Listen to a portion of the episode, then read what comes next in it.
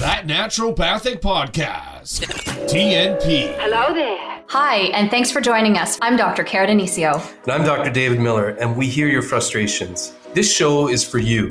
This show is for you if you're feeling like your current healthcare strategy is not getting to the root cause or the underlying reasons for your health. This show is for you if you've been told that you're fine, but you definitely don't feel very well. This show is for you if you're walking out of your doctor's office with one, two, three, four, or even five medications without any mention of diet, lifestyle, or a long term game plan. This show is for you if you've got several specialists taking care of you, but no one is really putting it all together. This show is for you if you believe that health should be part of healthcare. These problems have solutions. We know it, Our patients know it. and we want you to know it. Naturopathic medicine is the solution that you need to know about. Hi, and welcome to another episode of That Naturopathic Podcast. I'm Dr. David Miller. And I'm Dr. Kara Denisio. So today we are joined by our friend and colleague, Dr. Mary Choi. Uh, welcome, Mary. Hi, guys. It is such a pleasure to be here, and I'm so excited to share um, some really exciting stuff on what we're going to talk about. But I first wanted to say that um, Dave and Kara, you guys are naturopathic rock stars, and I'm so um, impressed and, and happy to be part of this movement where you're trying to put naturopathic medicine on the map. So thank you so much for this opportunity. Oh, thanks. No, thanks so much, Mary. Um, we've already had us and uh, Mary have already had a good laugh and a good chat. So, uh, really happy to invite you into a fun chat with Mary because she's super smart, but she's also super funny. So, Mary, make sure you're funny today, okay? Okay, that's just No a little pressure. bit- No pressure. We want the nerd Pressure? side. We want the nerd side, and we want the fun. Mary, Mary is a uh, she's a pretty badass force. So um, I'll just tell you a little bit about Mary. So she is a naturopathic doctor in the beaches um, in The Toronto. upper beaches. The upper beaches. um, she is. Uh, she just has a pretty new clinic, uh, which is beautiful and based on an awesome concept. It's called Soma and Soul Wellness, and uh, hopefully Mary can tell us a little bit about that. And uh, she's a mom of four to add to the list of. Uh, of her things she's doing. And Mary, really, we're having her talk today on her expert advice on weight loss, and in particular, uh, women's health, hormones, and weight loss, uh, but all things weight loss today. Yeah, and Mary, uh, do you want to tell us a little bit about what you've been up to in the last? I think you were doing some speaking event recent, recently. Do you want to tell us a little bit about that? Sure. Um, well, there was a I was a keynote presenter at a conference that was just over uh, this weekend, and I what I realized is I'm so passionate about this project, and and the reason why is because weight loss is a massive epidemic, and and the the what I was finding. So I'm I'm a numbers and stats and big picture junkie, and I am so incredibly passionate about really trying to to, to help my patients and not even help my patients, but really just help the public, the community, so that we can all be be healthier and live happier lives. Because if we're all healthier, if we're all happier, we're going to be living out what we want. And so, part of it is that I was just fascinated by the staggering numbers that I was finding. So, um, just to give you a little tidbit. So, what we're noticing that the obesity trends, so let's say in the 1960s and 1970s, the BMI, so that the BMI is where we will measure people's um, body mass, fat mass, and so if you are over a certain value, then we continue we consider you to be overweight. So back in the '60s, the majority of the population, the average, was sitting at under 20%, which puts you very much in like a normal, healthy place. And over time, so this is the 1960s. So now, taking us here, we are talking that the population has moved to almost like over 64% of adults, Canadian adults over the age of 18, are obese and overweight. You know what that means? That means that only 34% of our population, our Canadian population, is normal. Mm-hmm. What you have to understand is that we are, as Canadians, are we're failing. That's an F. Mm-hmm. Me being a Korean Canadian, I would have gotten like in a lot of trouble if that was the report card that I brought home. Right? Yeah. yeah. So it's more normal in Canada to be overweight or obese. Or Absolutely. common, I guess. Absolutely. And as a, on a global scale, Canada is actually doing better than many other nations within the world. So this is not only a Canadian issue, this is like this is a global issue. This is worldwide. So partly the idea of trying to work on the forefront of helping obesity this is this is an everybody issue. This is doctors. This is nutritionists. This is dietitians. This is your neighbor. This is your you're working with your mother a daughter a sister a brother. Like this is like we all have to be working at this together. Mm-hmm.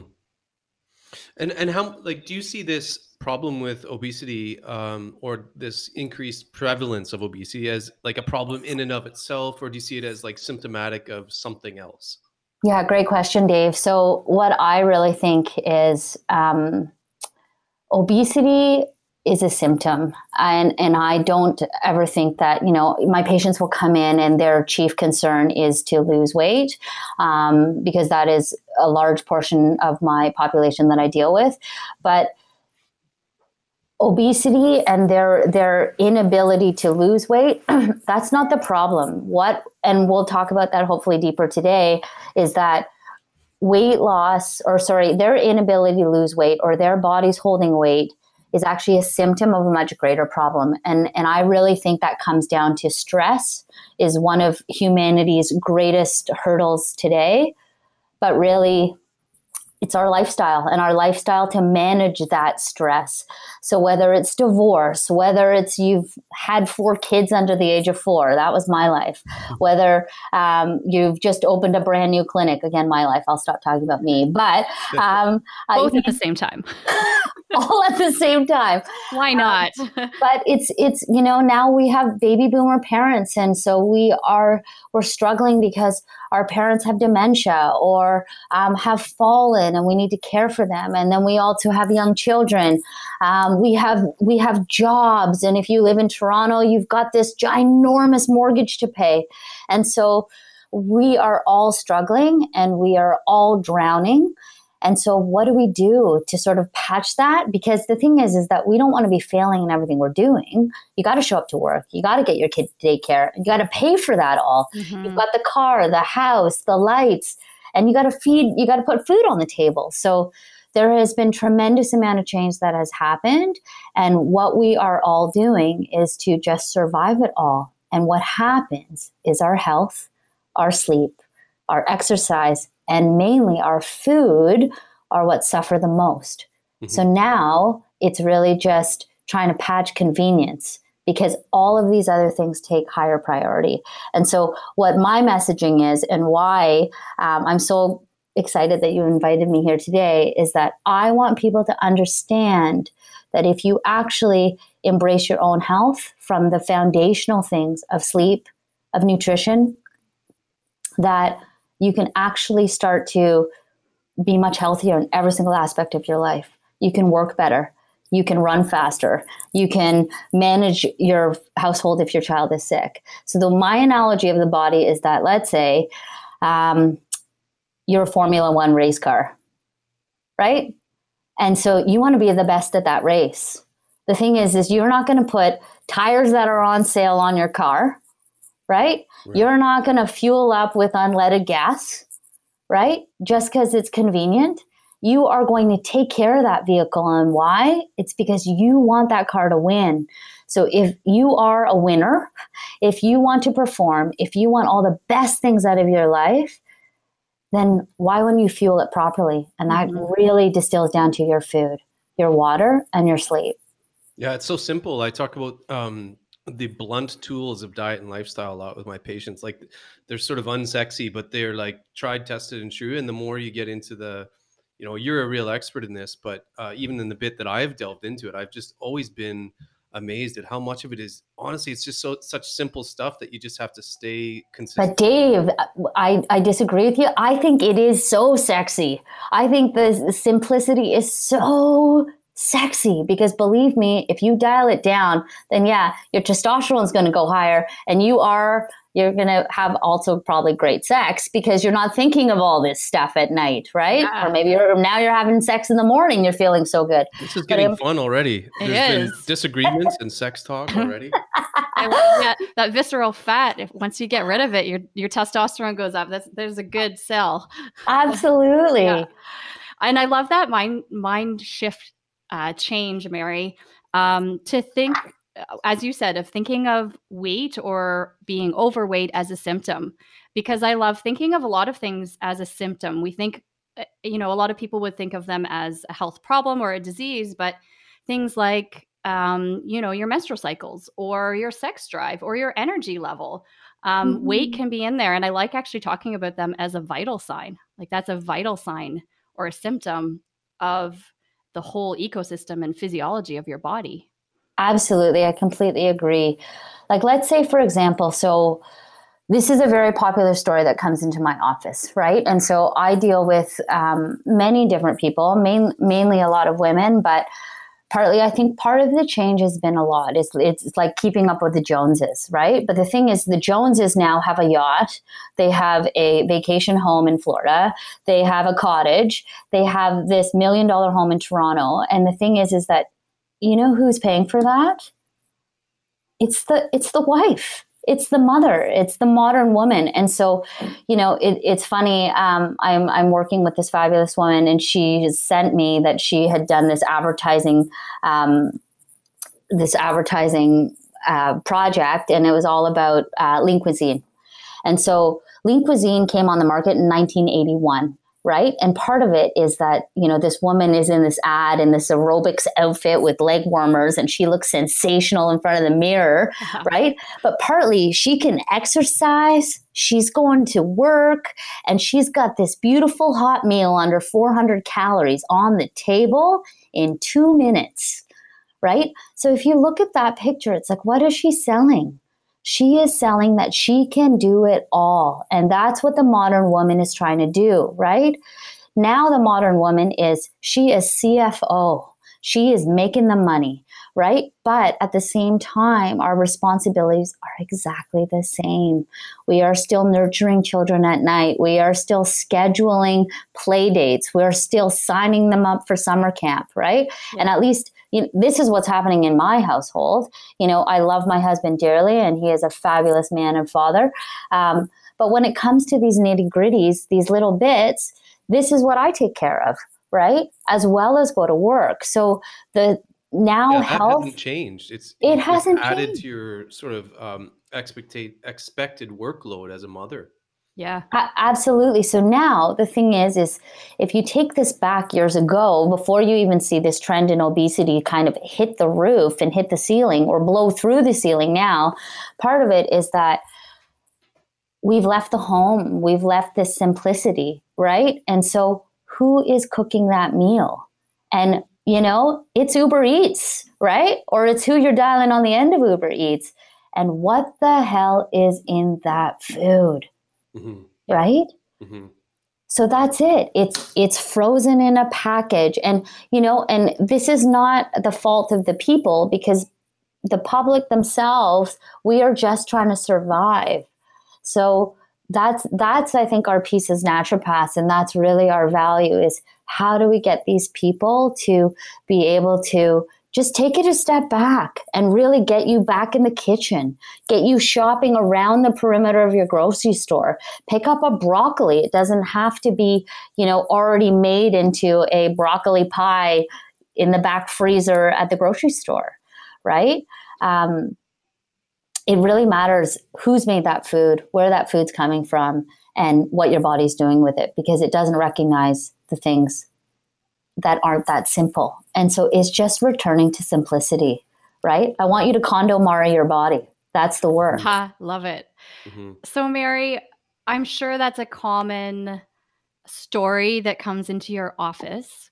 What are some of the other stories of your patients who know they need to lose weight but don't know how to start or perhaps have tried many different things. What are what are your patients saying? Or what's yeah what are they saying what's going on in their mind? Like what has driven them? What's the thing that's been like you know what? I got to go see someone to get help. What drove them to come to you?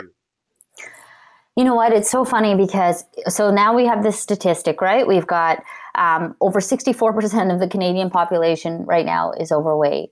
And so what what motivates that person to come in the office? And this is the question i often ask all the patients but the traditional story is um, patient comes in the office let's call her let's call her um, denise. She comes in and i've met denise a hundred times.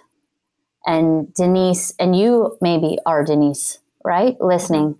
And so what denise's story is is i've been overweight my whole entire life my parents are fat. I'm fat. Um, I don't it's know why. It's genetic. I hear. Sure, it's genetic, right? Yeah. Um, or uh, it's cultural. Um, sure. Or it was passed down to me, right? I, there's nothing I can do about it. But in part, what this person is living with is that they have always been fat, right? And they struggle with it. Um, so Denise for example, um, one of my uh, one great client that I have is is that person, but this person is like she's a, a, power executive. She's so unbelievably successful in every single aspect of her life, right? Um, she's making the money. She is performing on every single level. She's well loved by her community, her family. Um, but this is the one place where she cannot succeed right? She's been on every diet. And so she's been able to lose a little bit or maybe not even a lot. So really the question is is like why can she not sustain weight loss or why is her body holding that weight? And so there is this idea, this concept if I eat less, if I move more, I will lose weight. But the thing is, is that this concept, this has been hammered and hammered and hammered in through many, many um, authorities, right? We're looking at the CDC. This is their mandate on how people should lose weight, right? The American um, Heart Association, same thing, right? And so if we eat less, we move more, we lose weight. So, what happens to the individual that's doing that? Right? And this is the pain points of many of my patients that come in. They are struggling because they are following this equation and the weight is not coming off. Mm-hmm. Now they're starving themselves. So they're virtually eating nothing, eating less than a thousand calories a day. And you know what they're doing? They're training for triathlons. They are cycling for three hours. They're hitting the gym seven times a week, twice a day.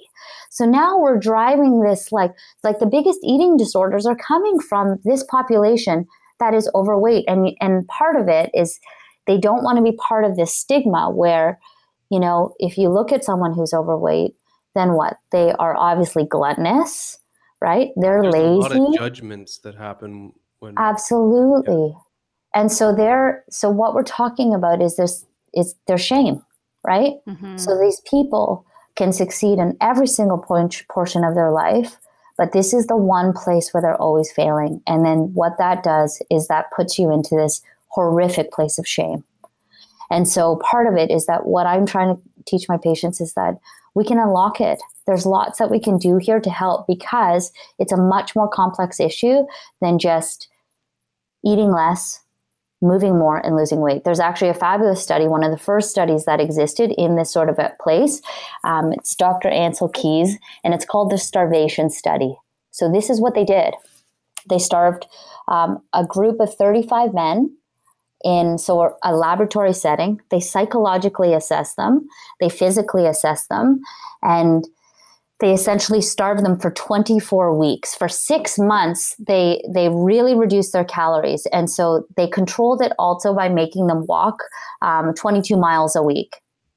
So because uh, other studies have shown if we actually reduce what you eat you actually will reduce your activity. So we our brains our bodies are hard, hardwired to compensate always to reach balance. Mm-hmm. so this study they starved them and they made the move.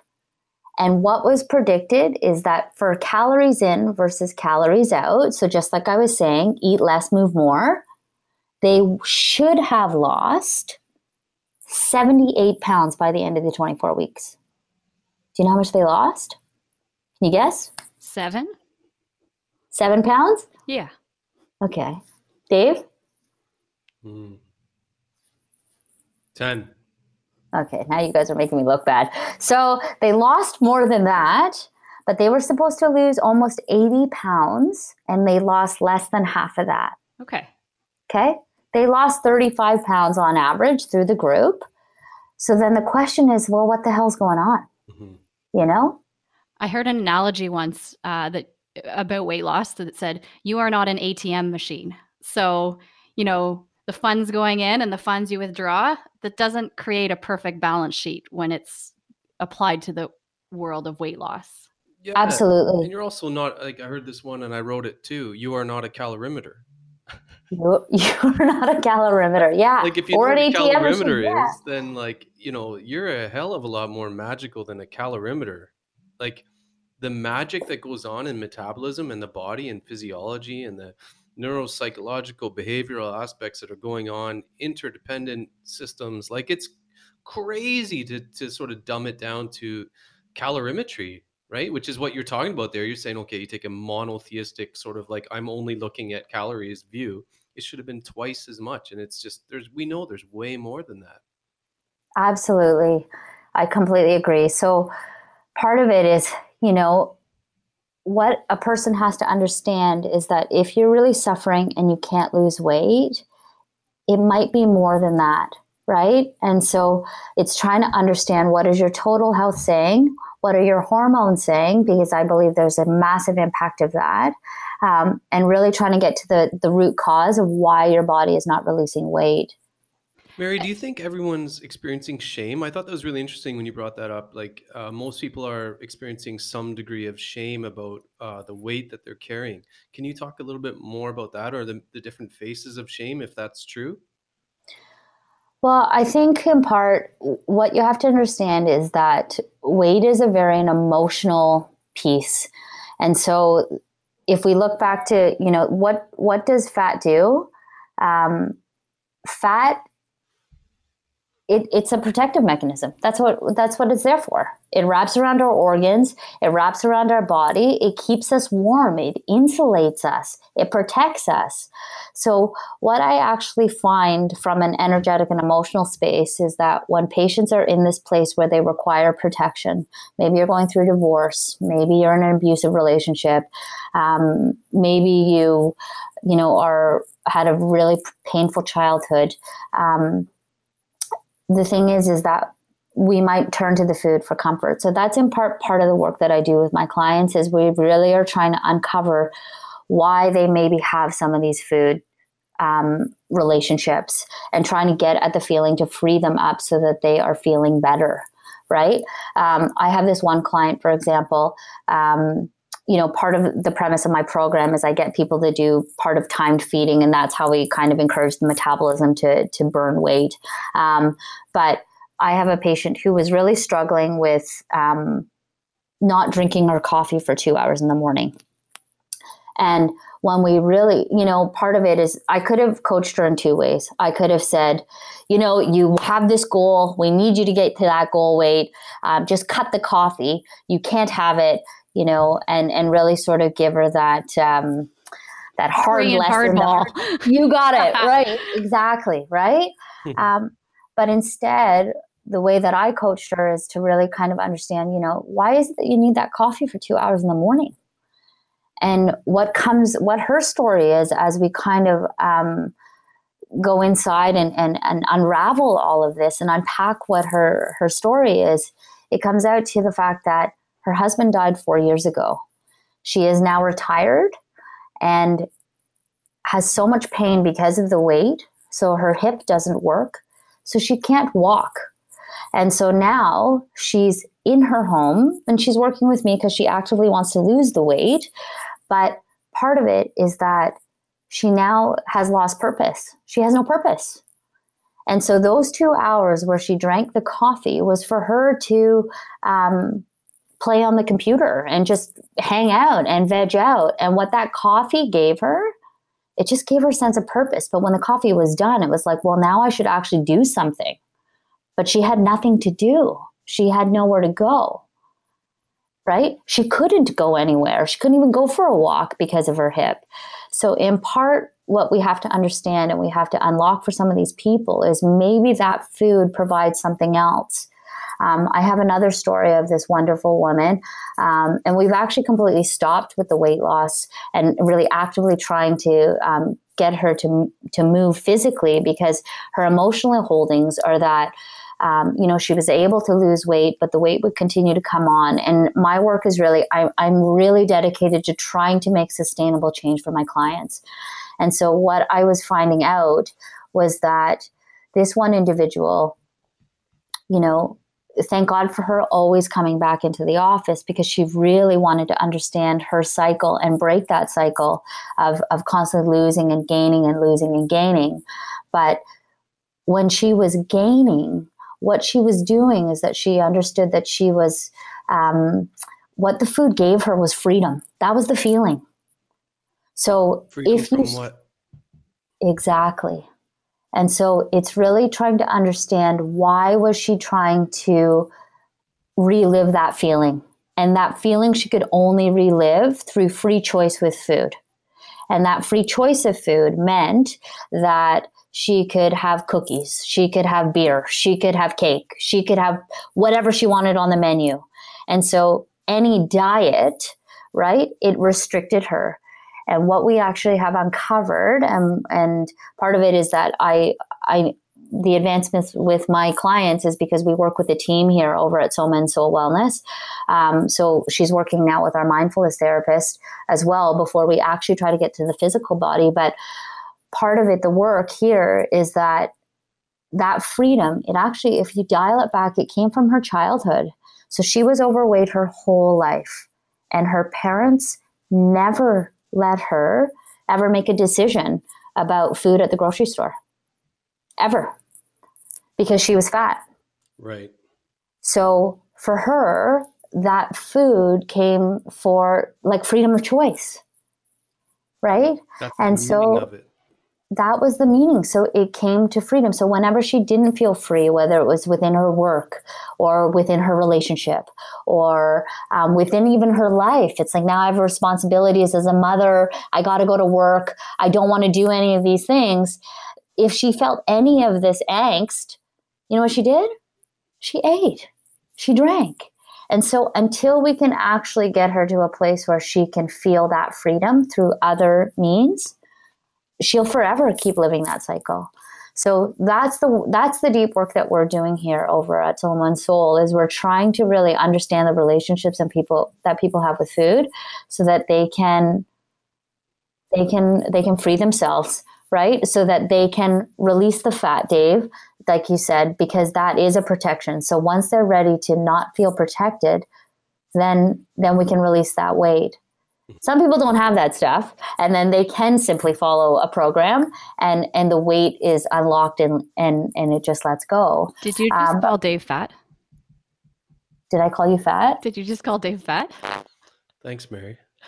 Sorry, I can only see you chest up. So uh, Uh, no, that, I think this is really. Um, there's a couple things I want to talk about. One, I just think Mary, that's so cool that you're doing that at, uh, you know, with your team at Soma and Soul because it just shows how uh, when you have a good naturopath, like I'm, I'm going to sort of say, exemplify you as making like uh, a good show of what a good naturopath can do because what you're doing is you're taking all the different aspects of what we do and the different lenses we have of looking at things and putting them into one because if you just download some programs some 30 day program uh, that does not acknowledge these other intricacies or interrelated things that are going on all the time and i just think that uh, will just sort of big you up as a you know a, a good example of having many different ways to view a problem you know when you only have a hammer everything looks like a nail and we got a tool belt you know so i think that's you're really showing um, just a, a good assessment and a good good appreciation of the uh, complexity of this stuff. Mhm. Yeah.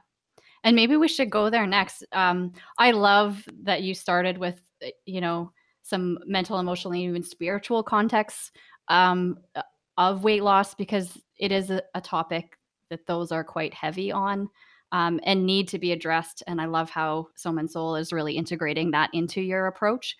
Um, maybe we can get on to a little bit uh, what does your weight loss assessment look like and maybe transition into some of the physical or physiological factors yeah absolutely. So um, okay let's say so a patient comes in like denise and and just wants to lose weight right? And let's say she's tried all the diets or she really is like i don't know what to eat. I've read that chickpeas are bad for me. I can't eat dairy. I don't understand if gluten's good for me. So so what do i do? So they would come in but generally my assessment includes so we do we run a whole gamut of blood work because i want to understand how is she responding to sugar and carbohydrates when she eats them.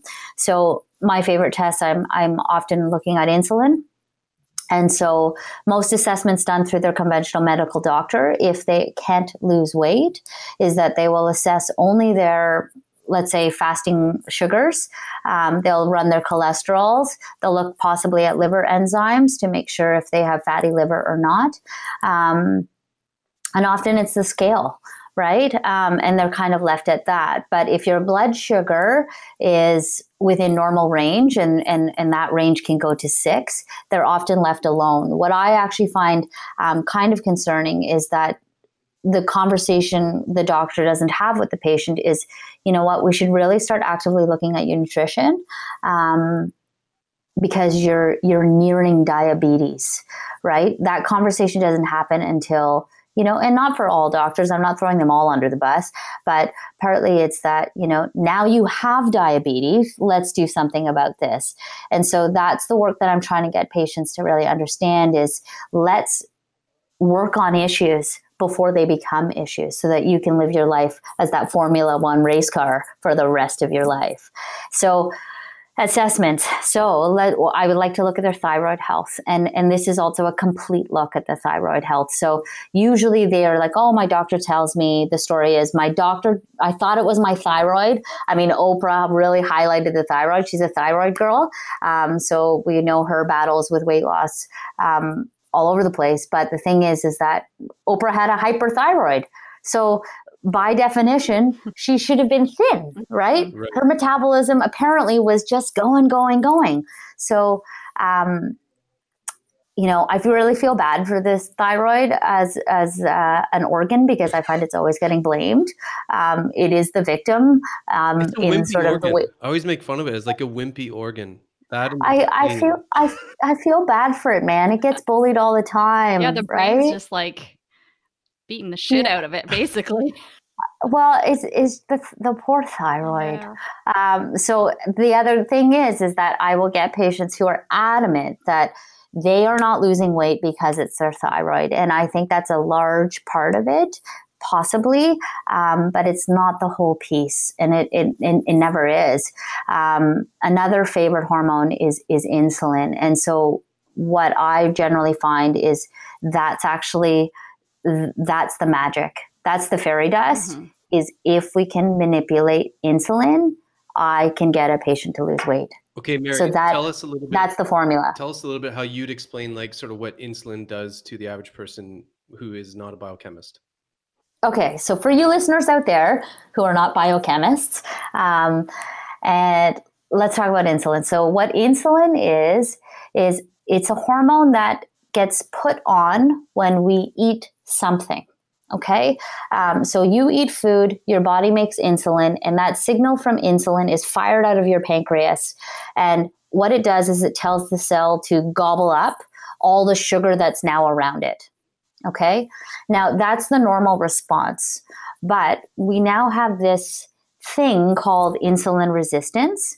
And what that means is, let's say, for example, you take a baby and you have the baby sitting in a restaurant. Okay. Um, but it's way past that baby's bedtime. So after it screams its head from being up late, right? The noise around that baby becomes ambient noise it doesn't hear the people. It doesn't hear the clinking glasses anymore right? It gets used to the noise. So that baby falls asleep despite all the noise around it okay? That's the cell hearing insulin all the time okay? So this isn't a client that's insulin resistant. Let's say you take that baby and you put it in a crib inside a very quiet home okay and you don't have a sound machine on um, so you have that baby in a silent house and what happens when someone just even tiptoes past the baby's room and steps on a creaky floorboard, right? You hear, and that baby is like awake, right? And screaming. And it's because that baby can hear everything because it's now put into this really quiet home. And so that's the difference between a cell that properly responds to the signal of insulin and another cell that's hearing insulin all the time. It no longer responds. So, our body, which are these beautiful vessels, it is trying to acclimatize to that all the time. So, your pancreas is going to make more insulin because it's like, it does not like your cells swimming around in all this sugar. So it's like pancreas, let's go, let's make more insulin. So you know what it does? It makes more insulin. Mm.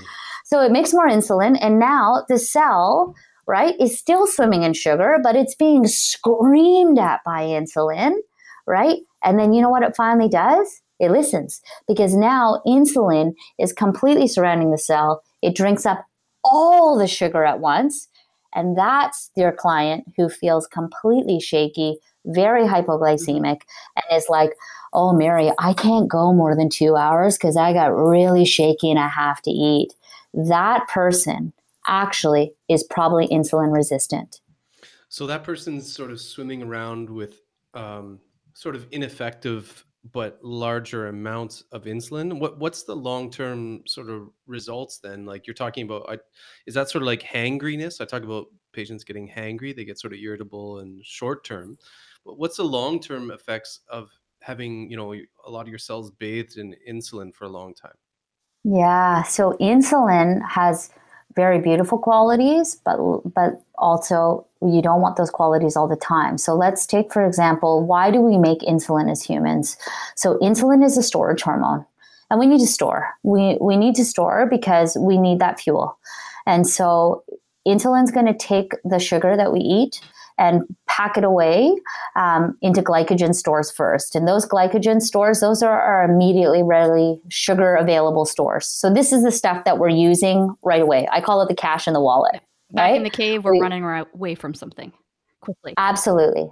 So we need that cash readily. We are going to spend that cash right away. That's the first energy reserve we tap into. Okay.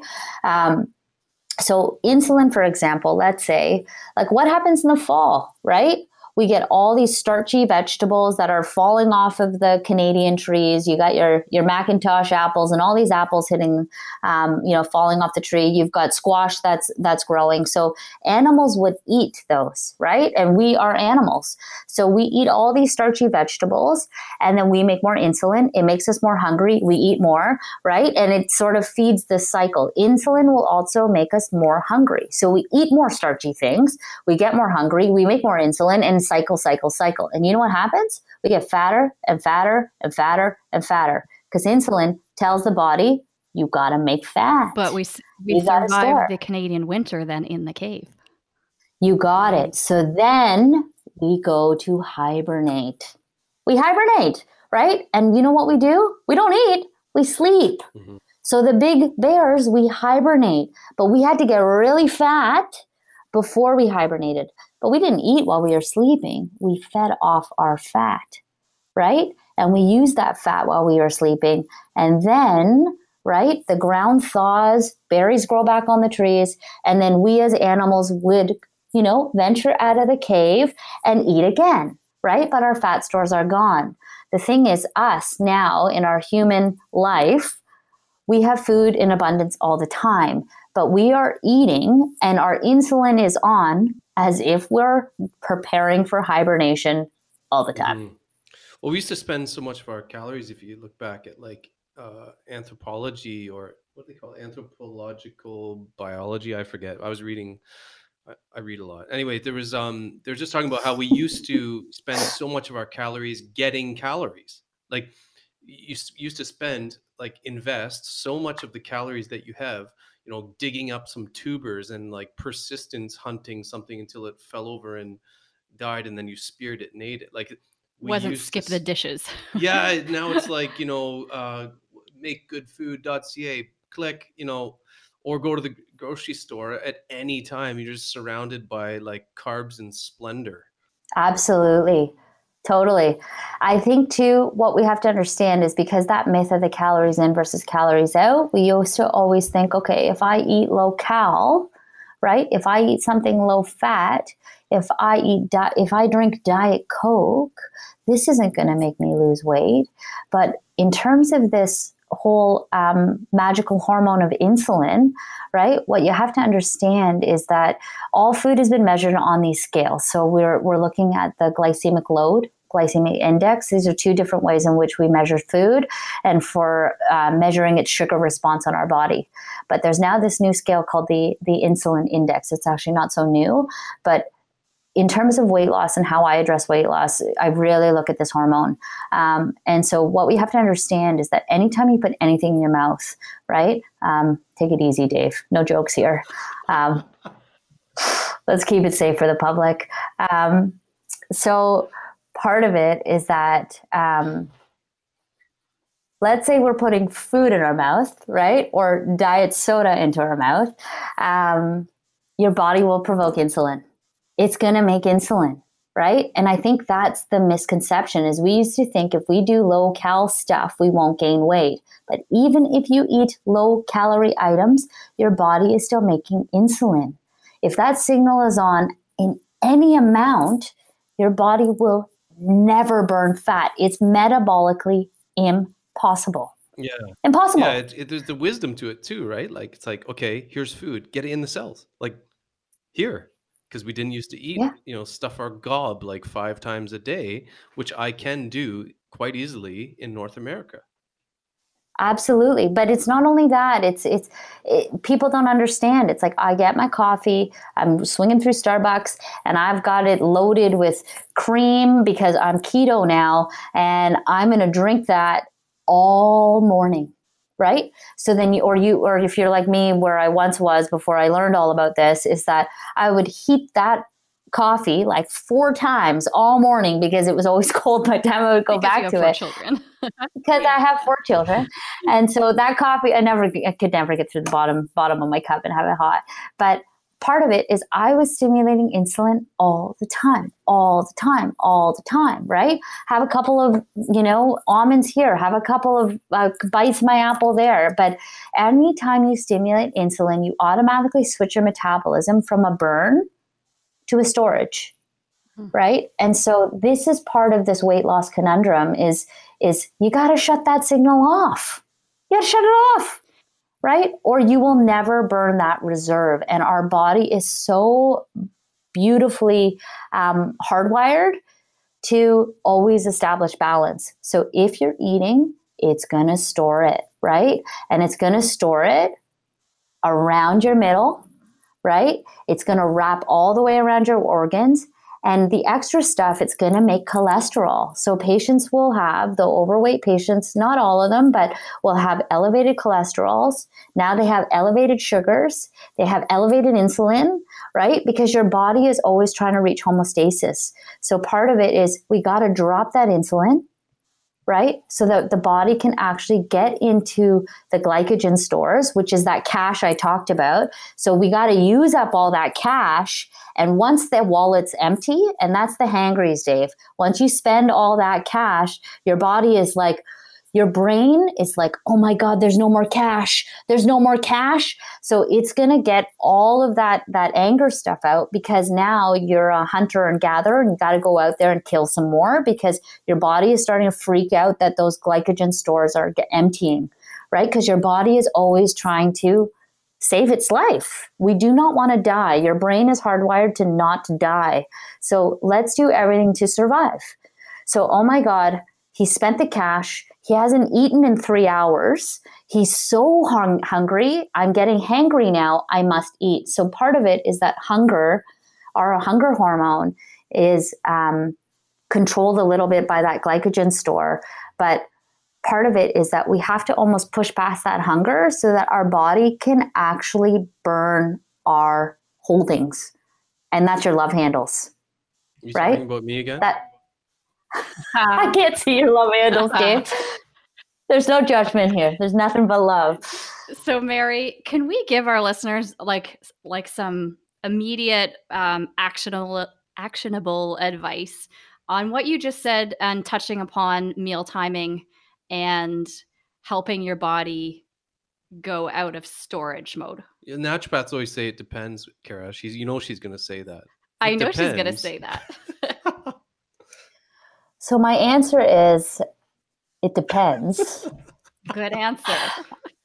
Um, Unless you're listening I- on the edge of your seat saying, okay, what's my next step here? I can't get to the beaches. yeah so yeah okay so the naturopathic podcast because we want all these fabulous listeners listening all the time so you know what's the take home right why did i listen to the podcast in the first place um, we we have to work with that insulin so lots of things will manipulate insulin first of all stress so cortisol your stress hormone will manipulate insulin um, the number of hours you sleep will manipulate insulin so i really like to keep it simple um, three meals a day Eat three meals a day, no more than that.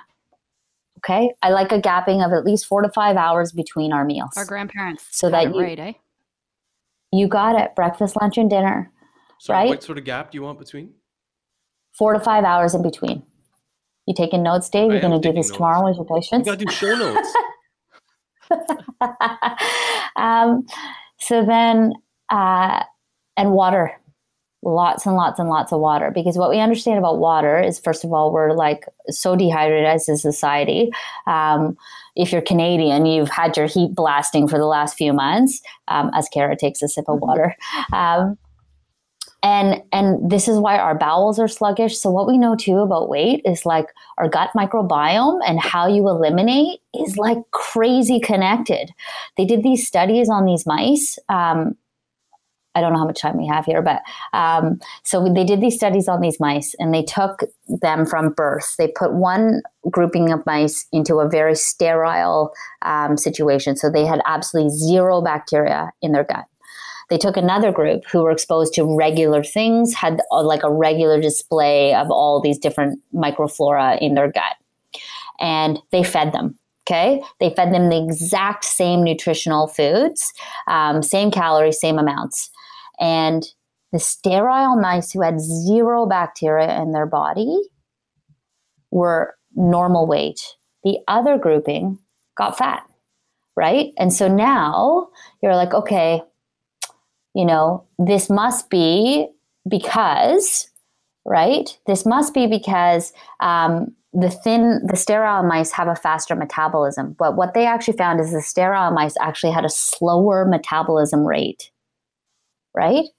And the other, the the fatter mice, the only difference really was was their bacterial count. They actually found that the sterile mice also ate a lot more of the food, so they're eating more right? They have slower metabolisms and they're still thinner. Okay, now, so what they did is they I'm the were like, okay, seat. this is I'm cool. on the edge of my seat. Okay. Yeah, the, the gut gangsta is like, Tell me more. this is like, I know. That's And let's tell you, porn for him. so, so then, so- okay, here we go. Pornography. But this is this is supposed to be. This is all exciting. We're making this sexy, Sterile hot and mice. sexy. Sterile mice. Ah, and their their gut microbiome. Um, What happened Okay, next? Try to take it easy. Take it easy there, Dave. Take it easy. Keep your shirt on. Um. So then what happens is they took the feces, so they did a fecal uh, transplant from from our now fatter mice, and they put it into the sterile mice. And you know what happened? Those thin mice, they got fat. They ate less. Their metabolic rates went up to actually adopt the other grouping, and they got fat. So our gut microbiome is playing like a massive, massive play here, right? And so what is that? We know that certain strains of bacteria will actually cause your body to um, extract more calories from your food, and also it actually blocks your fat. Right? So then there's a blocking agent in these bacteria that make your body not burn fat. It makes you hold fat. Our gut microbiome can make you fat. Yeah, I like it. Mind blown. So I like it. so I know I like I could, we could keep deep diving here all day. Um, but partly is what you have to understand is that weight loss may not be your fault. You are not fat because it's your fault. You are not fat because you're constantly eating cookies. Well, maybe, maybe constantly eating cookies. But um, in part, you know, the, the patients that really are like, my story is that I diet, Mary. I'm eating three meals a day. I'm drinking the water. I'm eating the vegetables. I've been doing the keto. I've been doing the paleo. But why can't I lose weight? And it really comes down to, you know, full assessments. What is your gut microbiome doing? So, Kara, that your question about assessment, that that is part of it. What is their bowel health? How are they eating? How are they pooping? What's their poop look like? How often are they pooping? Right? Another assessment is how are you sleeping? Right? How, how many hours of sleep are you getting? So back back in the day, 1910, we used to sleep nine hours a night on average right? That's how we slept. We we would go to bed when the sun went down and we would get up before the sun came up, right? We slept 9 hours. Now the average is 6 hours and less. Okay? What we understand about weight gain is it starts at 7 hours. With one night of missed sleep, our cortisol increases by 100%. 100%. One night you stress about something, your presentation that you have to do or your podcast that you got to do the next day, you miss one night of sleep, right? Cortisol through the roof, 100%. What does cortisol do to our weight? It, it makes you actually feel way more hungry the next day. So we call that hormone ghrelin. It, it just drives that hormone up and it also suppresses your leptin. And leptin is the hormone that makes us feel full right? So, like, what I'm saying is that stress is the epidemic and it just does a mess. It messes up our gut microbiome, it messes up our hormones. Um, you know, we didn't even really get into the nuts and bolts of female hormones or sex hormones. Um, but that can get all messed up through this process too. And that is a massive, intricate weave. Um, ta- uh, if you want to talk Kara about sex hormones, then I'll get excited we talked about fecal transplants, which really satiated my, you know, scientific uh, side. So now Kara wants to talk about sex hormones and how it relates to weight. Go. you guys really like putting the pressure on here. Um, okay, well, let's talk about hormones a little bit for for the for women listeners and men listeners. But um, okay so let's just take this for example. So we you know just going back to the they eat less move more um, formula we know that this is a myth and i and i'm and i'm really here um, trying to break that myth right? That this is a much more complex um, interwoven tapestry that we need to understand a lot deeper. Um, so with hormones if you take a male and a female um, I have birthed all of those. So let's take my twins, right? Um, so I have my my my Tommy and my Chloe, and they came out at the same time. So if we assess babies at birth, they have the exact same amount of body fat. Okay, it is parallel.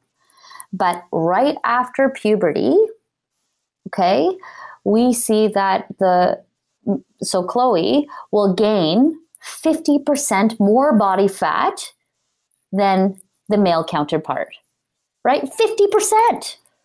That's just for her getting armpit hair and pubic hair and, you know, and her period's coming, right? 50% more body fat. That has nothing to do with what she ate. Absolutely zero. Right? So she can cut back on on her carbohydrate vegetables, right? And she can stop eating donuts and she can eat more salads. But part of it is that is her hormonal landscape and so, how do we work with that with our women? Um, you know, it's it's more that I think it's it's not even how do we work with them, but part of it is really understanding what is happening with these patients. Um, women going through menopause. So, with women going through menopause, and also what we'll notice in the second half of our cycle. So, um, naturopaths love looking at hormones, um, you know, mainly in this luteal phase. So, day day 21 or a week after you've ovulated. Um, what we notice is post ovulation. So we'll get this surge of progesterone, right? And our estrogens right at to peak ovulation. And then after, in that second half, the two weeks, our PMS window, where, where women get really, um, what's the word? PMSy. PMSy. Um, so you know, grouchy and all that sort of Notice stuff. So nothing. what we're you're, you're man. very Yeah. diplomatic. Your mic. um, so what what we're noticing about these women in that second half is that with the plummeting of estrogen that also happens in the second half is that um, that drives hunger. It makes us more hungry. We also notice that more triglycerides, um, which is a fat, are released into the bloodstream. So that also is making us much more hungry.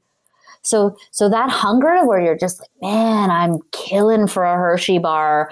Um, that's happening because your hormones are also driving that process, right? And and it's not just about willpower. And that's a long time. You know, that's that's two weeks of the month versus let's say ovulation, which you know happens over you know a one, two, maybe three day period where your testosterone's higher, and you actually have um, you actually burn more and build more muscle. But that's just a two or three day window. But the window you're talking Absolutely. about, that's you know over over the life of of a hormonal cycle. That's half the time. Right. So now I've been on a diet, right? I've been dieting. I've been so good since my period. And then, you know, I ovulate. And then now what happens is like, man, these cravings are hard. And it's like, I'm, I'm, you know, well, you know, my cravings are maybe different than when I was 16. But like when I was 16, it was like, yeah, hit me up with KFC and I can't wait to hit up a fish fillet at McDonald's. I know, weird stuff. But um, now it's all like, you know, different things. I still love my chocolate, but um, so you're fighting those cravings. So now you have this tremendous amount of willpower, right? And so a lot of it isn't just willpower. It, it's it's coming from a physiological place, right? And so it's really kind of helping women balance out their hormones, but I think also really understanding what's happening with their body. So you know, shifting back to that place of shame and blame. Um, it's not all your fault right? Um, the other piece here is taking it to um, menopause. So what we know also is that you see that your your eggs are now, you know, shriveled up and they're gone, right? Um, they've all, you know, there was this beautiful analogy given to me that I heard where you've got the, all of these divers lined up, um, you know, being called to jump off a diving board, and it's like next, right? Every month, next, and then the next diver would go, right? So I just think of all these like like guys in speedos along this bench with a bathing cap. And then you know they're just some you know the lifeguards calling the next diver the next diver next diver. But you know what happens here is that once we hit menopause you know the body's like next. But then these guys are like old. They're got metabolic syndrome so they're all overweight. They got all this visceral fat because their insulin's going crazy. But they're sitting on this bench right and they can't even hear because now they're like they're deaf and they haven't gotten a hearing aid. And so um, the body's like next. And then like eight of them jump up and they're like oh my god she's calling me. And they all run and they all jump right? So we get these like tremendous like crazy highs and lows happening through this this menopausal um, period right? But with these high swings of estrogen or, and really low swings of estrogen um, what we're noticing is that with the low when the estrogen is low your body doesn't release fat. So these women although they're dieting um, their body doesn't surrender the fat. We don't lose it right? So not only are we eating less, but our body metabolically and hormonally won't let you get rid of the fat. So now we're extracting more fat from our food, extracting more calories from our food, and our hormone process is also not letting us lose that weight, right? So it's a very complex issue. Is it just the drop in uh, in estrogen levels, or is this something that you can sort of sign yourself up for for the rest of your menopausal life? Like, It, it's Yeah. the drop. It's the drop. Yeah. Um, so maybe that's it, right? How do we prevent that drop? no, and that's the right? beautiful. Like you giving us this this expectation or context is really really helpful, right? It's like like you're like you're saying about the woman who's uh, you know going through that the PMS sort of time, and if you know that, it, it, will help you deal with it a little bit better, right? Like you'll feel less defeated and oh, okay, this is the part part of my cycle, or this is the end of my you know. Um, this is menopause and that's to be expected, but this may not be forever. It's the drop. I find my my my women patients who I even just show them a hormone chart and say, "Hey, right after ovulation, this is one drop of estrogen, and then right before your period, there's another drop." You know, those are the times you're getting anxious, and like, yeah, as you say, Dave, just mm-hmm. knowing physiologically what's happening to their like that, that those hormones are dropping, they can then in that day say, "Oh, this is what's happening." And I think this is the value that naturopaths have to offer everybody is is that conversation that we are having in that office is empowerment is coming from their knowledge of understanding oh this is what's mm-hmm. happening mm-hmm. Right? And once you understand then you realize okay i'm not going crazy. Um, you know there's there's something a little bit more here. So uh, that knowledge the knowledge is power right? Um, and and this is the beautiful work that i know you guys are doing and that i'm doing in my office with my patients all the time. And it's that education piece. And you know you cannot have these conversations with your medical doctor you just can't and and it's not because they don't want to, because I know they're also sitting in a very frustrating place with the healthcare, but it's because they can't, mm-hmm. right? There is 20 more people waiting in that waiting room, and they've got 15 minutes to distill down your problem and get you out of their office.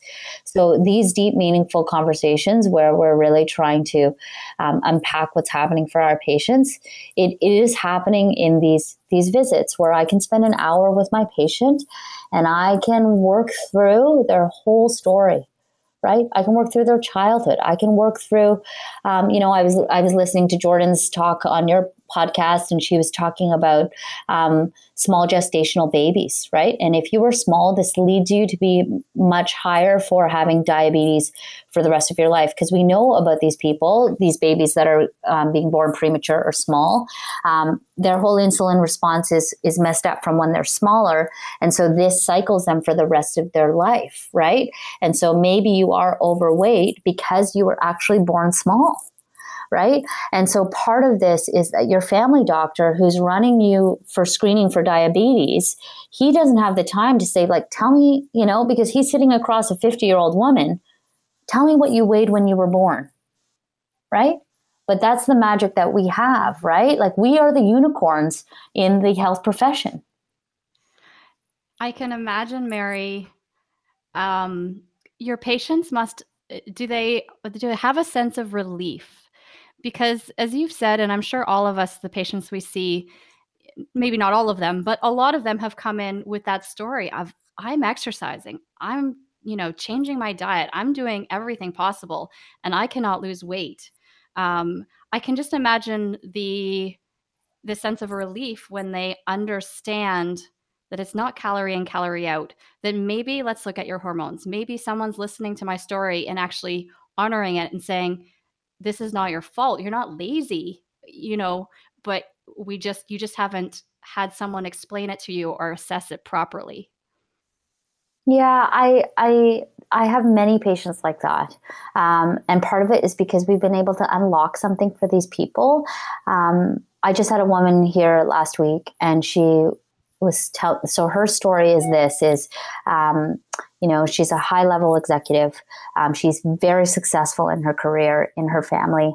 And to drive that she was not eating well. And it wasn't until the death of her best friend that she really started to reflect back on our own life. And she was like mary i feel horrible. Like i feel horrible. I'm i'm tired. I'm overweight. I can't get to the gym because everything else was a priority. And so she started working with me. We we've we've done a nutritional program for her. We've looked at her blood work and the woman is doing phenomenal right? She's lost 20 pounds in a, in a period of um, a few weeks and she's working out. Her energy is just absolutely fabulous. And yes, she came with the motivation of wanting to lose weight, but for her, it was really about trying to reclaim her health, trying to be better at all of these other things in her life and having the energy to do so. And so she feels phenomenal. And the thing is, is that she was also trying before she came to my office. She was cutting her carbs at night. And she now has this like she she won't return to the way that she was eating before because she's like the value of my life and all the things that I'm getting are so phenomenal. Um, I have another client, a male, And he had been working out with numerous personal trainers for the last um, nine, ten years. And he was getting a meal delivery service. Uh, he was intermittently fasting. He was, um, you know, doing all of these things. And he didn't lose anything through that journey at all. And so he finally came to me, um, recommended through the gym, and he finally came to me and he's like, I don't know, you know, I, I can't lose weight. It doesn't matter what I do. I, I'm in the gym four days a week. I'm working with a trainer. I actually order from a meal delivery service because I don't have the time to make my food, but I do this to keep myself accountable. And he he's worked with me and he's lost 40 pounds in two months. And we've we've just made really simple changes. We've just made him drink more water. We've put him on three meals a day. He's no longer allowed to chew gum or anything in between. Um, we've given a few supplements to help him sleep because that was a bit of an issue. Um, and now his body and his physiology is balanced and the weight is just pouring off of him. So if, if Mary, we're just going to sort of wind things up here. Like we could go on, and I think we should have you back for another one. I think you got enough material that we could talk again. But just in case there's anyone listening, uh, sort of in your hood who uh, needs needs your help, where can they find you? Um, so my clinic is over at uh, Kingston Road and Victoria Park in a complex called Henley Gardens. I'm right between Tim Hortons and the beer store. Um, and the uh, so we we've got liver cleanses uh, all set up here for you when you're ready. Um, and online. we and online you know what we do do some distance consulting so that is available for people if they are not able to um, come right to the brick and mortar but uh, yeah, the clinic's called Soma and Soul, and we'd be more than happy to work with anybody that wants to work with us. All right, so we have like, if you could, if you could really give us one simple, simple, simple takeaway, what what would it be? And then we'll then we'll set you free. uh, it's more than eat less and move more. It's a very complex issue, and you have to understand that weight. It's not your fault. I, like I love that you can uh, you can see why Dr. Mary Choi was our class valedictorian because she's got she's got she's well spoken, smart, and but she's got the fire and the passion, and uh, we uh, are happy to have a slice of that on TNP today. Um, you guys, I'm so grateful for being a part of this and uh, being able to hang out with you guys was so cool. much fun. All right, Mary, again, thank you so much.